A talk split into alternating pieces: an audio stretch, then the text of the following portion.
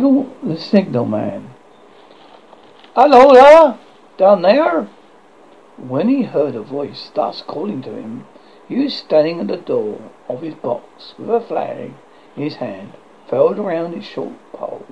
One would have thought, considering the nature of the ground, that he could not have doubted from what quarter the voice came, but instead of looking up to where I stood at the top of the steep cutting, nearly over his head, he turned himself about and looked down the line.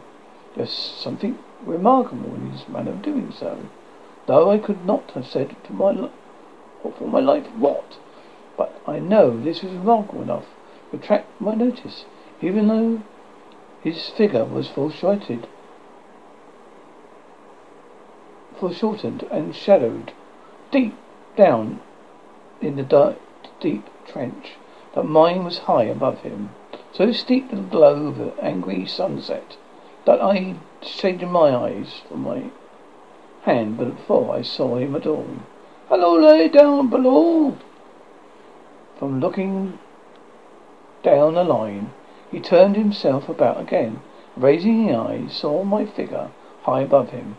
Is there any path where which I can come down and speak to ye? He looked up at me without replying. I looked down at him without pressing him too soon with a repetition of my idle question. What? Just then there came a vague vibration in the air, earth and air, quickly changing into a violent pulsation, long coming rush that caused me to start back, as though it forced It had force to draw me down. Then such vapour as rose to my height from its rapid train passed me and was skimmering away from the landscape. I looked down again and saw him referring the flag he had shown while the train went by. I repeated my inquiry. After a pause, during which he seemed to regard me with fixed attention, he motioned with his rolled-up flag towards a point on my level, some two or three hundred yards distance. I called down to him, "All right," and made for the flat flag point. But by dint of looking closely at me, I found a rough, zigzag descending path notched out, which I followed. A cutting was extremely deep, unusually precipitated. It was made through a climbing st- stone, and became osier and wetter as I went down. For these reasons I found the way long enough to give me time to call with singular air, reluctance or compulsion, of which he had pointed out the path. When I came down low enough upon the zigzag descent to see him again, I saw he was standing between the rails and the way by which the train had lately passed in an altitude, as if he was waiting for me to reappear. He had his left hand on his chin, and the left elbow rested on his right hand, crossed over his breast. His attitude was one of such expectation, watching us, that I step, stopped a moment, wondering at it. I resumed my downward way, and stepping out upon the level of a railroad, and drawing nearer to him, saw that he was a dark, shallow man, with a dark beard and rather heavy eyebrows. His pose was in as solitary, dismal a place as ever I saw. On either side a dripping white well, a jagged stone, excluding all view but a strip of sky, that perceptive one way only a crooked prolongation of this great dungeon, the shorter pers- pers- spectative in another direction, terminating a gloomy red light and a gloomy entrance to a black tunnel, in those in whose massive architecture there were barbarous, depressing and forbidding air. So little sunlight even found its way to this spot that it had an earthly, steadly smell, and so much cold wind rushed through it, and stuck it struck It struck chill to me, as if I had left the natural world. Before he stirred, I was near enough to him to have touched him, but Even when removing his eyes from mine, he stepped back one step and lifted his hands.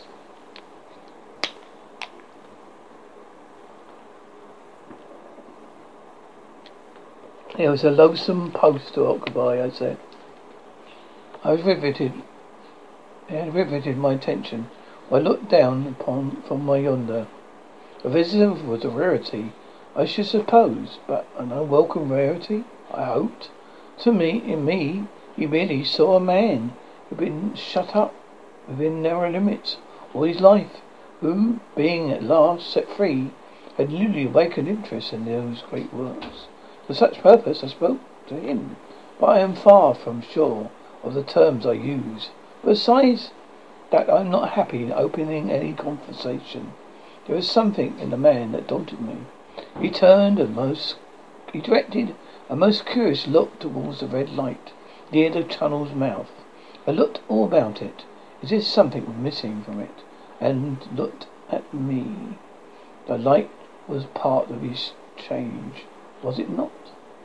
Char- part of his charge, was it not? He answered in a low voice, "Don't you know it's, it, it's, it is?" A monstrous thought came to my mind. I perused the fixed eyes and the subterranean face. That this was a spirit, not a man, I have speculated since, whether there may have been infection in his mind. In my turn, I stepped back, but in taking the action, I detected in his eyes some latent fear of me. This put out the monstrous thought to flight. "You look at me," I said, forcing a smile. "Is that for your dread of me?" "I was doubtful," he returned. "Where have you seen you before?" "Where?" He pointed to the red light he looked at. "There, I there," I said. Intently watchful of me, he replied, but without a sound. "Yes." "My dear, my good fellow, what should you do there? However, be be that it, as it may, I never was there. You may you may swear." "I think I may," he rejoined. "Yes, I am sure I may." His manners cleared like my own. He applied to all my remarks with readiness. His well-chosen words. "Had he much to do there?" "Yes, that was that was to say he had enough responsibility to bear." Exactness and watchfulness were what was required to him of actual work, actual manual work, labour. He had next to none. To change that signal, to trim those lights, and to turn this iron handle now and then was all he had to do under the head. The guardian knew how long, many long and lonely hours, which I seemed to make so much. He could only say the routine of his life had shaped himself to that form. He'd grown used to it. He'd taught himself a language down there. He'd only known it by sight, and he had formed his own crude ideas of its pronunciation. Could be called learning it. He'd worked at fractions and decimals and tried a little algebra. He was and had been a boy, a poor hand at figures. Was it necessary for him, on duty, always to remain in that channel of damp air? And could he ever rise into the sunshine from between those heavy, those high stone walls? Why, that that depended upon times and circumstances.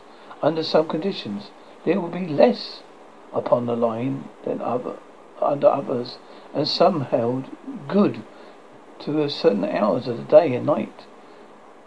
In bright weather, he did choose occasions of getting a little above those lower shadows, but being all times liable to be called by his electric bell, and at such times listening for it redoubled anxiety. A leaf was less than I would have supposed. He looked at me. He took me into his box, where there was a fire, a desk for an official book in which he could make certain entries, a telegraphic instrument with its dial, face and needles, and the little bell of which he had spoken. On my trusting what he would excuse remark, he had been well educated, I hoped, I might say without offence, perhaps educated above that station. He observed that instances of slightly equivocal in such wise would I rarely be found wanting among large bodies of men. He had heard it was so in workhouses, in the police forces, even in that last desperate resource, the army, and that he knew it was so, more or less, in any great railway staff. He had been, when young, if I could believe it, sitting in that hut, he scarcely could, a student of natural philosophy, had attended lectures when he had run wild, misused his opportunities, gone down and never risen again. He had no complaint to offer about that. He made his bed, he may lay, lay upon it. It is far too late to make another. All that I, that I have here considered, he said in a quiet manner, condensed, he said in a, said in a quiet manner, with his grave, dark regards divided between me and the fire. He threw in the word sir from time to time, and eventually he referred to his youth, as though he would request me to understand that he claimed to be nothing but I what I found him. He had several times interrupted by the little bell, and had to read off messages and send replies. Once he had to stand about the door and display a flag as a train passed, and make some verbal communication to the driver. His charge of his duties observed him to be remarkably exact and vigilant, breaking off his discourse at syllable, and remaining silent until what he had to do was done. In a word, I should have set this man down as one of the safest of men to be employed in that capacity, but for circumstances that while he was speaking to me, he twice broke off, with pale in colour, turned his face towards the little bell when it did not ring, opened the door of the hut which kept shut to exclude unhealthy damp, and looked out towards the red light near the mouth of the tunnel. On both of these occasions he came back on t- to the fire with the inexplicable air upon which I had remarked without being able to define when we were so far asunder. I said I, when I rose to leave him, you almost make me think that I have met with a con- contented man. I'm afraid I must acknowledge that I said to him, said it to lead him on. I believe I used to, I used to be so, rejoiced in the low voice in which he had first spoken. Well, I am troubled, sir, I am troubled. He could have recalled the words, if he could. He had said them, however. I took them up quickly. With what? What is your trouble? It's very difficult to impart, to impart, sir. Very, very difficult to speak of. If ever you make me another visit, well, I try to tell you. Well, you especially intend to make you another visit, say? When shall it be? Well, go off early in the morning. I shall be on again at ten to tomorrow night, sir. I'll come at eleven. He thanked me and went out the door with me. I'll show you my white light, sir, he said in his cute low voice, till you've found the way up. When you've found it, don't call out. And when you're at the top, don't call out. Your manner seemed to make this place strike colder to me. I said no more then. Very well. And when you come down tomorrow night, don't call out. Let me take you... Let me ask you a parting question. Where, d- what made you cry hello, who there, hello there, tonight? Heaven knows, I said. I cried something to that effect. Not to that effect, sir. They were your, they were the very words. I know them well. Admit, those were the very words I said. No doubt because I say saw you below. For no other reason. What other reason could I possibly have? I do have no feeling that they were conveyed to you in any supernatural way. No. He wished me a good night and held up his light. I walked by the, on the side of the down line of the rails with a very disagreeable sensation of a train coming behind me until I found the path. It was easier to mount than descend. I got back to my inn without any adventure. Punctual to my appointment, I placed my foot on the first notch of the zigzag next night, but the distant clocks were striking eleven. He was waiting for me at the bottom, with his white light on. I have not called out. I said when we came together, "May I speak now?" "By all means, sir." "Cold night, then. Here's my hand. Good night, sir. Here's mine." What? What? That? With that, we walked along... We walked side by side to his box, entered its closed door, and sat down by the fire. "I have made my mind, sir. I've made, my, I've made up my mind, sir," he began, bending forward as soon as he was seated, and speaking in a tone a little above me, a whisper. "You shall not have to ask me twice what troubles me. I took you for someone else yesterday evening. That troubles me. Was that mistake?" "No, the same, the someone else. Who is it?" "I don't know. Like me? I don't know. I never saw his face." This arm is across his face, and the left right arm is waved, violently, violently waved, violently waved. This way. I follow his action with my eyes. It was an action of my arm, gesticulating with the un- uttermost passion and vehemence.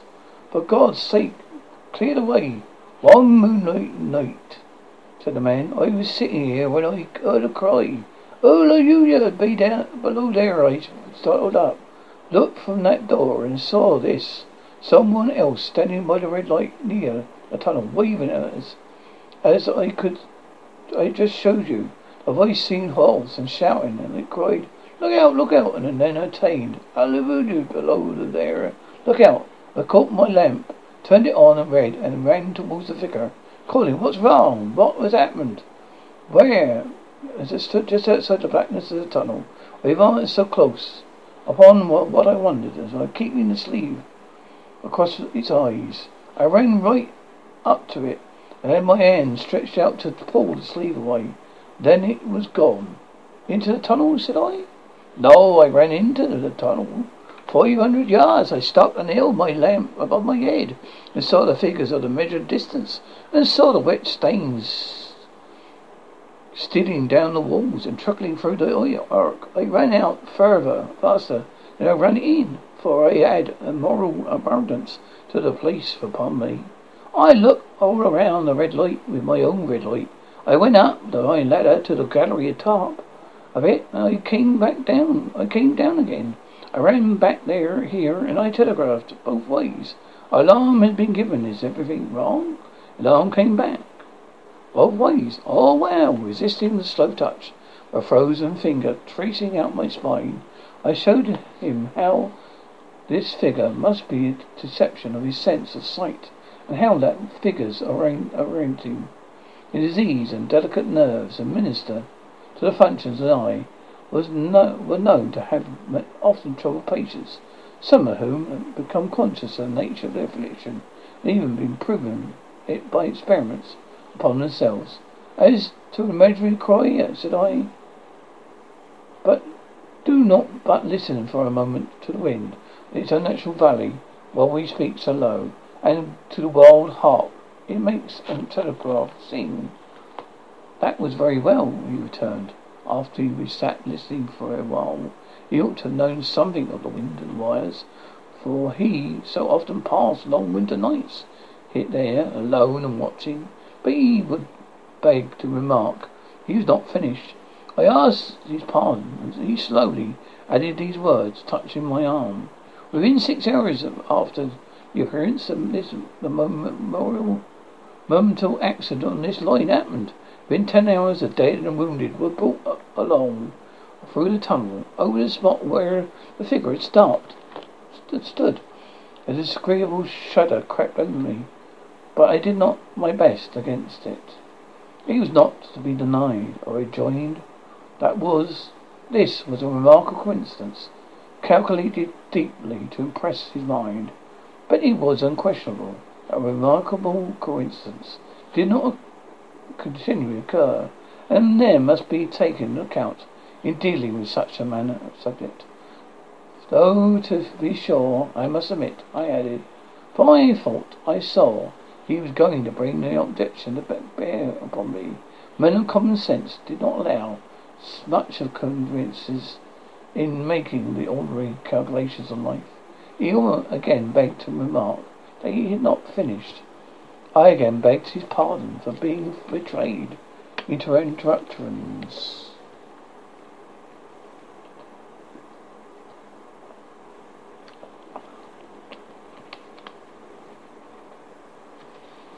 This, he said, again laying his hand upon my arm and glancing over his shoulder with hollow eyes, was just a year ago, or six or seven months past, I discovered from the surprise and sharp from one morning, the day was breaking, while he standing at the door, looked towards the red light, and saw the inspector again. He stopped, with a fixed look at me. Did it cry out? No, it was silent. Did it wave its arm? No, it leaned against the shaft of light, with both arms before its face, like this. Once more I followed his actions with my eyes. It was the action of my morning. I had seen such an attitude in stone figures and on tombs. Did you, did you go up to it? I came in and sat down, partly to recollect my thoughts, partly because it turned me faint. When I went to the door again, daylight was above me. The ghost was gone, but nothing happened, followed. Nothing came of this. He touched me on the arm with his forefinger twice or thrice, giving me a ghastly nod each time. That very day a train came out of the tunnel. I noticed as a carriage window on my side. I looked like a fusion of hands and heads, and something waved. I saw just in time to signal the driver. Start me, shut off, and put his brake on. The train drifted past here a hundred and fifty yards or more.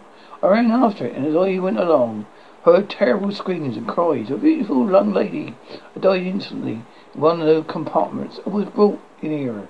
Lay down on the floor between us. Involuntarily, I pushed my chair back. I had a look from the balls at the which he pointed to himself. True, sir, precisely as it happened, so I tell it to you. I could think of nothing to say at any purpose, and my mouth was very dry. The wind in the wires took up the story with a long, lamenting wail. He resumed. Now, sir, mark this, and judge now my mind is troubled. I expect to come back of a week a week ago. Ever since it's been here, now and again, my, my fits and starts. At the night, at the light, at the danger light. One, what does it seem to do? He repeated it possible for him, with increased passion and vehemence. That the form of just gesticulation. For Christ, God's sake, clear the way. Then he went on. I have no peace or rest for that. It calls to me for many min- minutes together, in an agonized manner.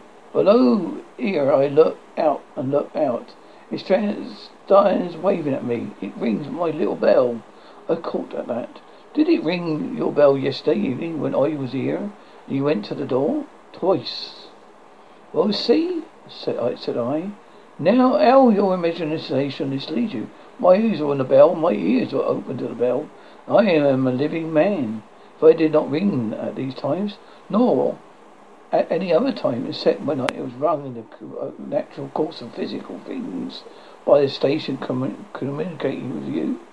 He shook his head. I have never made so much a mistake as that yet, sir. I have been never confused the spectre's ring with a man's. A ghost ring is a strange variation in the bell that rises from nothing else. I have not asserted that the bell stirs in, my, in the art to the eye. I don't wonder what I failed to hear it. But I heard it. And did the spectre seem to be there? When you looked out, it was there. Both times, he repeated, both times. Will you come to the door with me and look at it for a while? He bit his under lip as though he was something somewhat unwilling, but arose. I opened the door and stood on the step. While he stood in the doorway, there was the danger light, there was the dismal mouth of the tunnel, there were, were the high, wet stone walls of the cutting, there were the stars above them. Did you see it? I asked him, taking particular note of his face. His eyes were prominent, strange, not much, much more so, and perhaps than my own had been when I directed, when I had, when I had directed the emergency towards the same spot. "No," he answered, "it's not there." "Agreed," said I. We went in again, shut the door, and resumed our seats. I was thinking how best to improve this advantage. It must might be called one, when he took up the conversation to the matter of course way of assuming that there could be no longer quest- serious question of fact between us.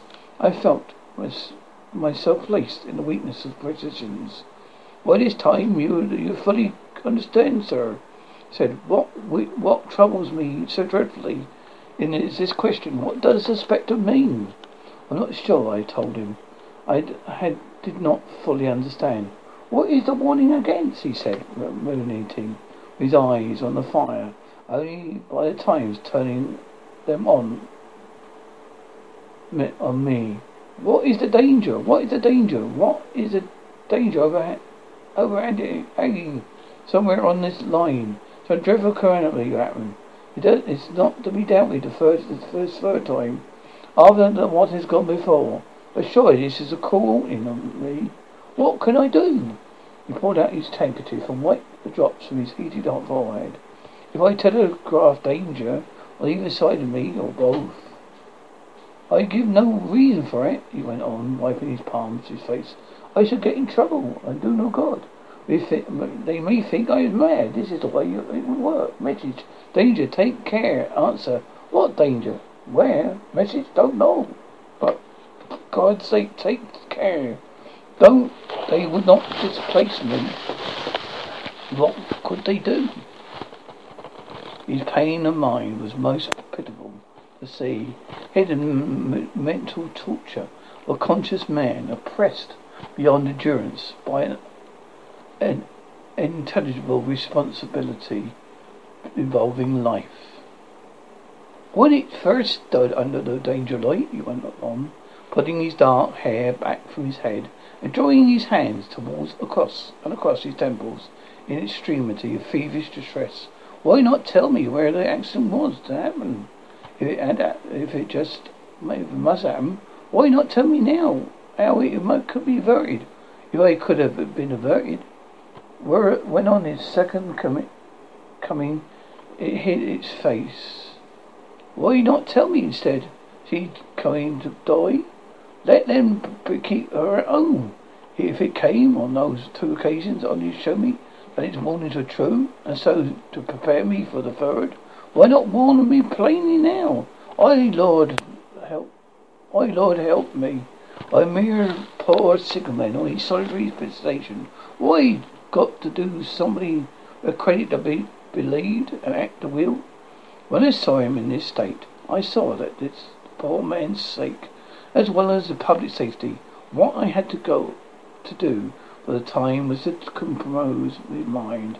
Therefore, setting aside my question of reality or unreality between us, I was represented to him that whoever thoroughly, thoroughly discharged of his duty must do well, and at least he was his comfort. He had understood his duty, though he did not understand those confounding appearances. In his effort I succeeded far better in any attempt to reason him out of his conviction. He became calm, the occupant, incidentally to his post and as the night advanced towards began. As the night began to make larger demands on his attention, I left him at two in the morning, I, I, and had offered to stay throughout the night, but he would do not hear of it. What more than I more look than what? Then I more than once looked back. The red light as I ascended the pathway. I did not like the red light. I could should have slept, but the poorly if my if my bed had been under it. I see no reason to conceal, nor did I like the two sequences, the accident and the dead girl. I see no reason to conceal them that either. By that, what ran most of my thoughts was consideration that how ought I act to act.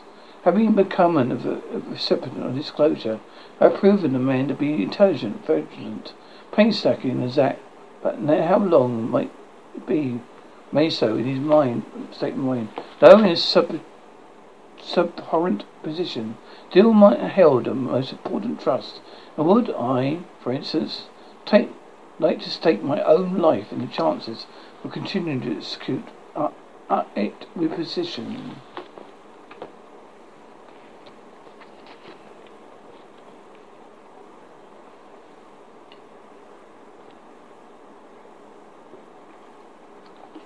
Unable to overcome a feeling it would be something treacherous in my communicating what he told me to his superiors in a company without first being plain with himself and proposing a middle course to him, I ultimately resolved to offer to occupy him, otherwise keeping his secret for the present, the wisest medical practitioner he could hear of in these parts to take up his opinion. A change of time of duty would come round like next night. He'd have surprised, appraised me, and we'd be uh, took off uh, an hour or two after sunrise and on again. Soon after sunset, I had appointed to re- return accordingly. Next evening was quite a, was a lovely warm evening. I walked out early to enjoy it. The sun was not quite down when I traversed the field faux path near top the deep cutting. I would extend my walk for an hour. I said to myself, half an hour, an hour back, that it would be the time to go to my signal box. Before pursuing my stroll, I stepped to the rink. Mechanically looked down from the point from which I see, first seen him. I cannot describe the thrill that seized upon me when, close at the mouth of the tunnel, I saw the appearance of a man with his left sleeve across his eyes, passionately waving his left right arm. A nameless horror that paralysed me passed in a moment. For a moment I saw the appearance of a man which stood indeed. Here were a little group of other men standing at a short distance, whom he seemed to be rehearsing dressing maid. The danger light was not yet lit, lit, lighted. Against its shaft, a little hut, entirely new to me, had been made of some wooden supports and tarpaulin, looked no bigger than a bed. With an irrational sense of something was wrong, with a flashing self-approaching fear that made fatal mischief, I came, my, came to my leaving that the man there, causing no one to send to overlook or correct what he did, I ascended and noticed the path with speed I could make. "What is the matter?" I asked the man. "Signal man killed this morning, sir." "Not the man belonging to that box?" "Yes, sir." "Not the man I know." "Well, you recognise him, sir, if you knew him?" said the man who spoke to the other, suddenly uncovering his own head, raising the end of the tarpaulin. His face is quite composed. "Oi, how did this happen? How did it happen?" I asked, turning from one to another as the hut closed in together. "He was cut down by Indians, sir. No man in England knew his work done better, but somehow he was not clear of the outer rail. He was just a broad day. He had sh- struck the light and had the lamp in his hand. An engine came out of the tunnel. His back uh, was towards her, and she g- cut him down. A man drove her, was showing how it happened. So, show the gentleman, Tom." A man who wore, dark, wore a rough dress stepped back to his former place to the corner of the tunnel, mouth of the tunnel. "Coming round the curve in the tunnel, sir," he said. "I saw him at the end, like as if I saw him down in perceptive, perceptive class. There was no time to speak, check speed. I knew him to be very careful. He didn't seem to take heed of the wh- up the whistle. I shut it off when he was running down upon him, and called to him as loud as I could call. 'What do you say?' I said, 'Below there! Look out! Look out! For God's sake, clear the way!' I'm startled. 'Aye, it was a dreadful time, sir. I never left off calling to him. I put this arm around before my eye, not to see. I waved his arm to the left at last, but it was no use. Without prolonging a narrative to the dwell on any one of its coincidences more than any other, I may, in closing it, point out the coincidence that the warning of the engine driver included not only the words of which the unfortunate signalman had repeated to me as haunting him, but the words which I myself, not he, had attached, and only in my own mind, the gesticulation he had imitated.